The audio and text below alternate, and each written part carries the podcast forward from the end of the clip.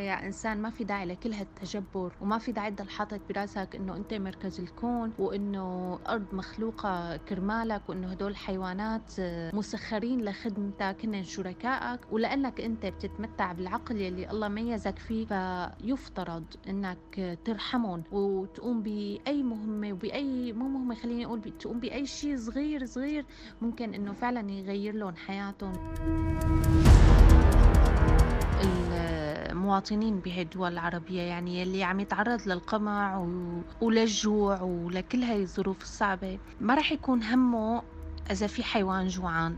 سال حبر كثير مؤخرا في عديد المجلات والصحف الورقية والإلكترونية كذلك واهتزت مواقع التواصل الاجتماعي المختلفة في تونس وفي العالم العربي. ووصل الأمر بالنشطاء في المجتمع المدني وكذلك أشهر المؤثرين على مواقع التواصل الاجتماعي مثل فيسبوك وإنستغرام وصل بهم الأمر إلى إنشاء عارضة إلكترونية لإيقاف برنامج للكاميرا الخفية التي ترافق عادة المشاهدين المشاهدين في تونس وفي العالم العربي خلال شهر رمضان. البرنامج الذي يرفضه محبي الحيوان في تونس يدعى السيرك ويتم عرضه على إحدى القنوات التونسية الخاصة بعد موعد الإفطار.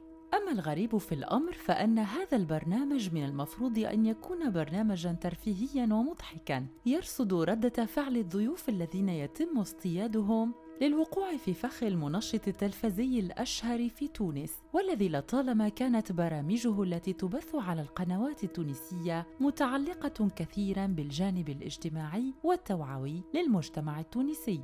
أما في برنامج السيرك فهذا المنشط يرتدي حلة أخرى مختلفة تماماً حلة تكرس لفكر لا مبالاة الإنسان بالحيوان، حيث يظهر في هذا البرنامج أسد وهو من أهم أبطال هذا البرنامج طبعاً، ولكن الأسد قد واجه ما هو أسوأ من سوء المعاملة، لقد تم اقتلاع أنيابه حتى لا يكون مصدراً للخطورة على الضيوف وعلى المنشط التلفزي. في حلقة اليوم من بودكاست في عشرين دقيقة نعيد النظر وإياكم في علاقة المواطن العربي بالحيوان وكيف يتم استخدام هذا الأخير بأعنف الأشكال وأكثرها رداءة فقط للضحك وللترفيه لا غير. أنا وهيبة عزيزي أقدم لكم حلقة اليوم من بودكاست في عشرين دقيقة. أهلا بكم.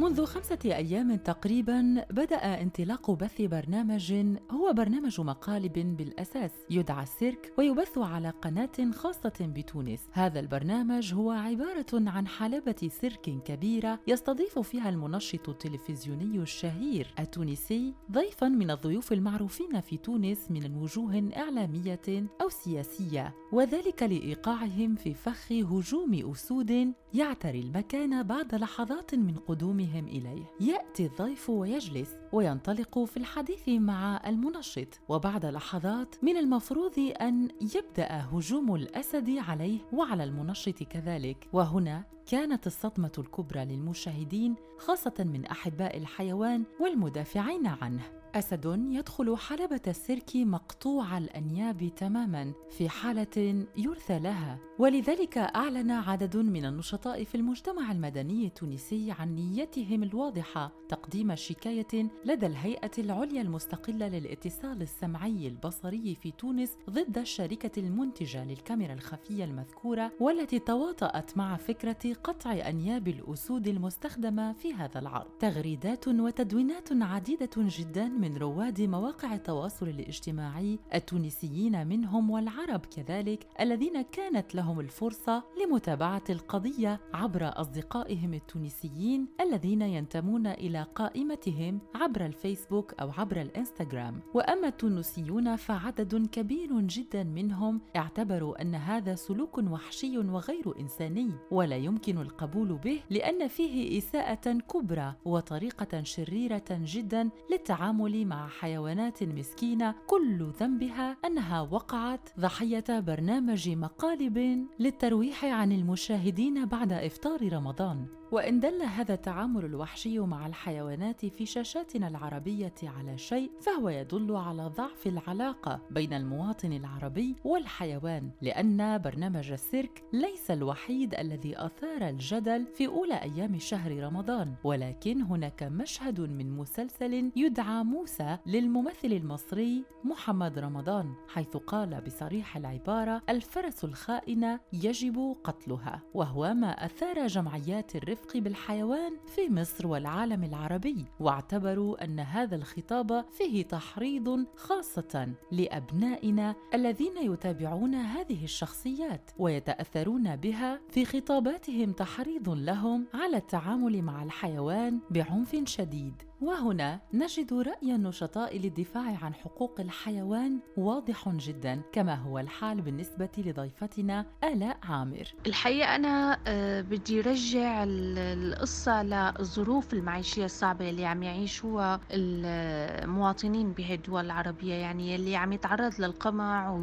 وللجوع ولكل هاي الظروف الصعبة. ما رح يكون همه إذا في حيوان جوعان ولا رح يكون مهتم إذا في حيوان آه، مثلا عم عم يتم تعذيبه. واصلا عم نشوف نحن إنه يعني هي القصص منتشرة بدول يلي ما بتهتم أصلا بحقوق الحيوانات بشكل قانوني لأنه القانون ما له مهتم أصلا بحقوق الإنسان. يعني لما تيجي تعمل بدك تعملي حملة أو آه، أي نشاط لحتى آه، مثلا إطعام الحيوانات المشردة بالشوارع دائما بتتواجهي بقصة إنه إيه في عالم قاعدة بلا أكل. إنه أول شيء لأنه في هي التراتبية إنه الإنسان أهم من الحيوان ولو إنه أنا بشوف إنه آه، أي روح إنسان أو حيوان هي روح عم تحس بالألم وبالتالي ما في تراتبية بالأهمية. إذا الواحد بده يحكي بمنطق إنساني يعني يلي آه، بده يعمل عمل خير ما ما يفترض يهتم آه، مين الأهم إنسان أو حيوان. ولكن لأنه في هي التراتبية بهي الدول العربية ولأنه الإنس يعني بشكل عام يعني لما تلاقي ببلد عم يحمي حقوق الحيوان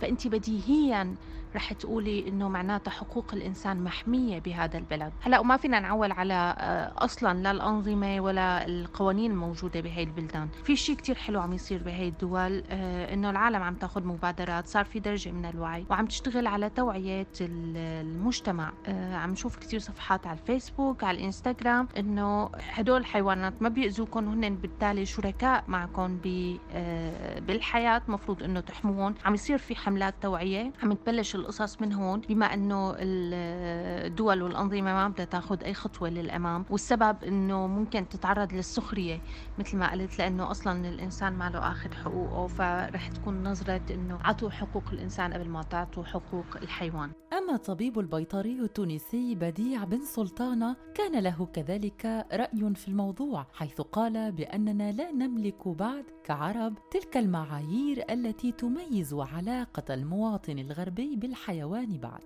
وهذه هي الأسباب حسب رأيه. لماذا لا نمتلك بعد عقلية الغرب في التعامل مع الحيوان؟ سؤال فلسفي نوعا ما.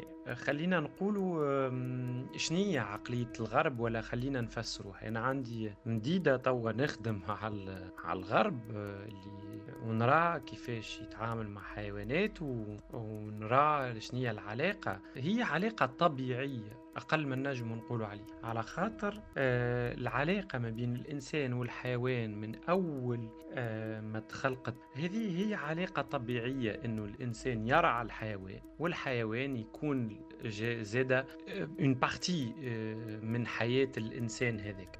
كما نقولوا نحن آه، فما علاقة متبادلة ما بين الإنسان وما بين الحيوان. العلاقة متاع الغرب هي علاقة احترام لا أكثر لا أقل. هو كائن حي خلق باش يعيش كما تخلق الإنسان باش يعيش. كما تخلق النبات باش يعيش. والعلاقة تكمن إنه علاقة الاحترام هذيك هي الأساس. وعلى أساس هذاك هما زادوا بناو علاقة حب وعلاقة معناتها قوية برشا. إنه الحيوان وأنا نحكي على الحيوانات الأليفة لهنا مانيش باش نتطرق للحيوانات الكل اللي الحيوان الأليف هذاك اللي يكون القط ولا الكلب ولا فما حتى الحيوانات الجديدة اللي موجود فيهم الببغاء وإلا السلحفات ولا الأرنب. معناتها العلاقة هذه ولات علاقه فرد من العائله معناتها هو وقت اللي تولد صغير يلقى يعرف جده عنده حيوان عنده كلب ولا قط وأبوه ربى كلب ولا قط. donc هو وقت اللي تولد يلقى الكلب والقطوس هذوك من يعيشوا في المناخ اللي هو يعيش فيه. donc بالنسبة لي هذه حاجة طبيعية. كيما واحد يتولد ويحل عينيه يلقى عنده بو ويلقى عنده أم. ما يستغربش. تتولد بطريقة طبيعية. ومن بعد الإنسان هذاك بشوية بشوية يكبر ويولي هو بيدو عنده يحب هو زاده يكون عنده حيوانه الخاص. خاطر العلاقة ما بين الحيوان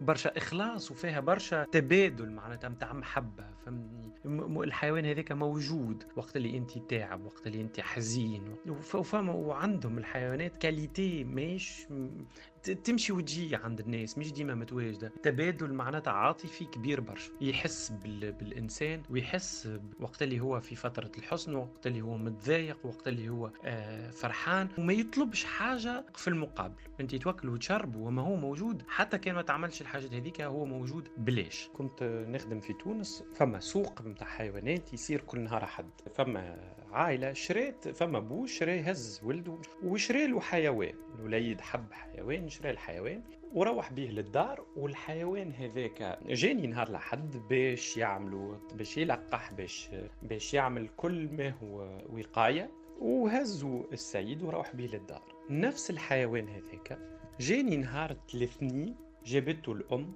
باش t'abandonner باش تعطيه. على خاطر تو simplement الحيوان اللي شريته يوسخ في الدار. معناتها في 24 ساعة المضاربة نتاع الآراء ما بين البو والأم صارت وال décision والقرار تاخذ إن الحيوان اللي خذيناه هذاك ببساطة نجم نطيشوه. كاينة أوبجي معناتها ما مالي حتى ناخذو نشريو نهار الاثنين مثالش نصرفوا ونهار نشريو نهار الأحد نصرف عليه ونهار الاثنين نطيشوه. كيفاش معناتها ما نجمناش نلقاو حتى حل وسط حتى نقبلوا الفكرة حتى نحاولوا نتاقلموا مع الحيوان هذايا مدة أسبوع أسبوعين بالكش الفكرة تتبدل. والصغير اللي حب يبدل رأي الأم ما نجمش ما عندوش حتى سلطة. معناتها شد هذا شريناه وعملنا له ولقحنا له كذا وما كريته نهار الحد خذوا. تضافر جهود الأسرة والإعلام لتغيير نظرة أبنائنا للحيوانات يمكن أن يكون له ثماره ولكن إن كانت الأسرة كما سمعنا رافضة لوجود حيوان ولو حيوان صغير في البيت ليؤنس ابنهم أو ابنتهم وزد على ذلك وسائل الإعلام والتلفزات المختلفة التي تبث برامج مثل برنامج السيرك مثلا أو لا ترفض قطعا أن يتقدم ممثل شهير ليلقي خطابا يخفي في طياته كرها للحيوان وتعاملا. سطحيا بل وعموديا معه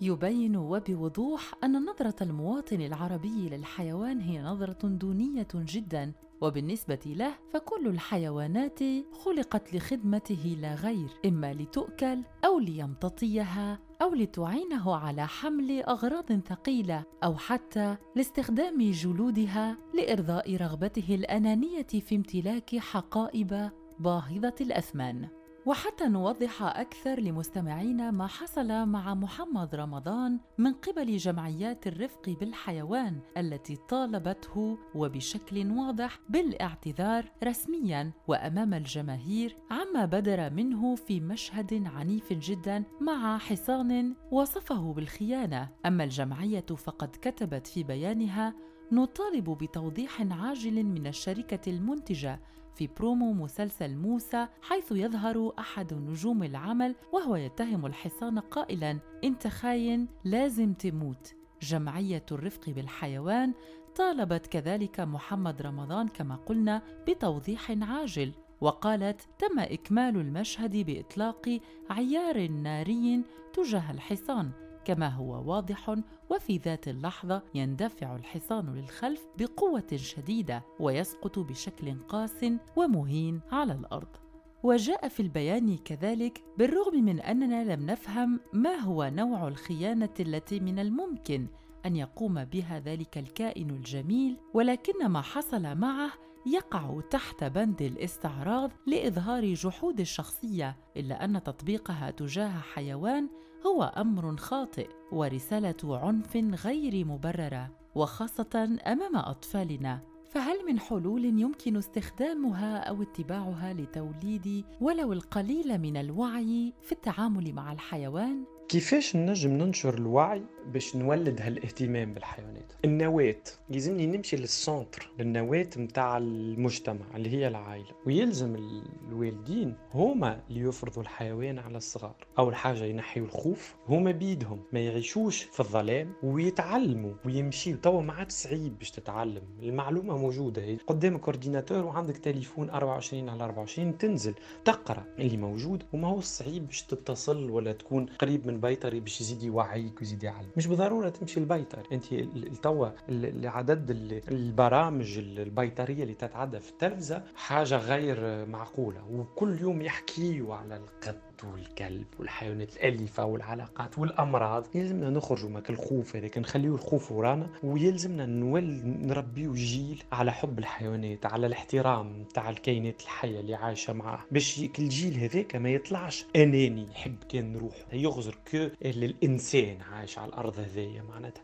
باش ينجم يحترم النبات ويحترم الحيوان وينجم يعيش في بيئة. البو والأم هما النواة اللي باش تربي الصغار على حب الحيوانات. وما فما حتى خوف إنك باش تهدي لصغيرك حيوان أليف وتربيه وانت بيدك تكون عنصر تعطي exemple تاع حب الحيوانات للصغار ومن بعد تهنى على خاطر صغارك هذاك باش تزرع فيهم بطريقة أوتوماتيكية وباش يخرجوا باش يخرجوا للحياة. هما بيدهم فيهم الشيء هذاك بالنسبة للجمعيات اللي بلشت تتأسس وتعمل نشاط واضح بالدول العربية آه، بمصر بسوريا بلبنان بكتير دول عربية الحقيقة. صار في ملاجئ للحيوانات المشردة حتى بفلسطين بالأردن آه، عم تكون بجهود فردية تماما.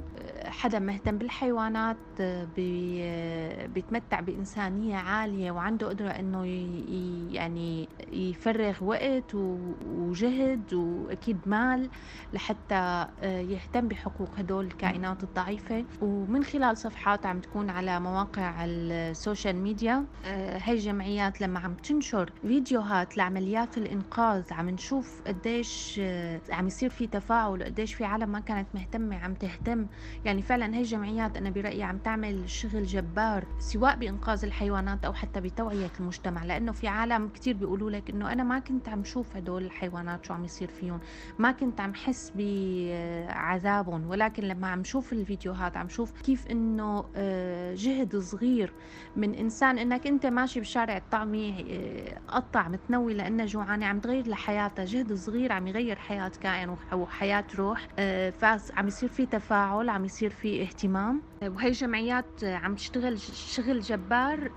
بدي أعطي مثال. كوني أنا سورية وعم تابع الوضع عن كثب بسوريا لأنه الكل بيعرف قديش الوضع هناك صعب صعب كثير كثير فوق ما تتخيلي. وبالرغم من هيك عم يقدروا يشتغلوا وعن جد يعطيهم ألف ألف عافية وعم يزيد أعداد. كانوا أول شيء بس بالشام بعدين صار في بكل المحافظات. حتى شفنا فيديوهات لعالم بحلب وقت تهجروا ولعالم آه، ولسيدة مؤخرا بإدلب كمان. كانت يعني ببيتها مربية فوق 30 قطة. هاي الفيديوهات هي اللي عم تنتشر على ال social media اللي بده يقولوا قديش عم تنشر الوعي قديش العالم عم تشوف إنه هذا الحيوان هو صديق حقيقي وإنك أنت يا إنسان ما في داعي لكل هالتجبر وما في داعي تضل حاطط براسك إنه أنت مركز الكون وإنه الأرض مخلوقة كرمالك وإنه هدول الحيوانات مسخرين لخدمتك هن شركائك ولأنك أنت بتتمتع بالعقل يلي الله ميزك فيه فيفترض إنك ترحمهم وتقوم بأي مهمة وباي مو مهمة خليني أقول تقوم بأي شيء صغير صغير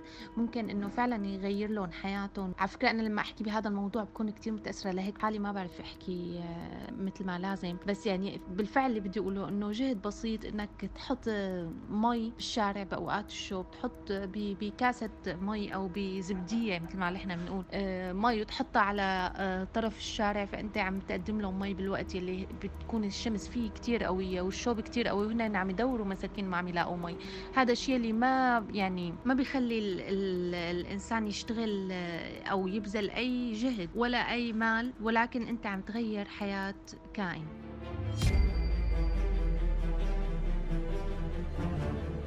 إذا فالخلاصة مستمعينا بعدما سمعنا شهادات من ضيوفنا هو أن مجتمعاتنا العربية تحتاج فقط للوعي لا غير في تغيير أساليبها للتعامل مع الحيوانات، فالحيوان جزء لا يتجزأ من حياتنا، ولكن الفرق يكمن في كيفية تعاطينا معه والاهتمام به، فإما أن نعذبه ونسلبه حريته ونستخدمه لمصالحنا الخاصة بشكل أناني من دون أن نتساءل عما يحتاجه أو ما إذا كان يتألم وإما أن نرتقي بسلوكنا معه ونغير أساليبنا إلى درجة بناء علاقة صافية تقوم على الرفق والحب وتجعلنا نعيش في تكامل مع الحيوانات المحيطة بنا. ما رأيكم أنتم في الموضوع مستمعين؟ وكيف هي علاقتكم بالحيوانات؟ اتركوا لنا كل تعاليقكم أسفل حلقة اليوم من بودكاست في عشرين دقيقة على راديو الآن شكرا لكم على المتابعة وإلى اللقاء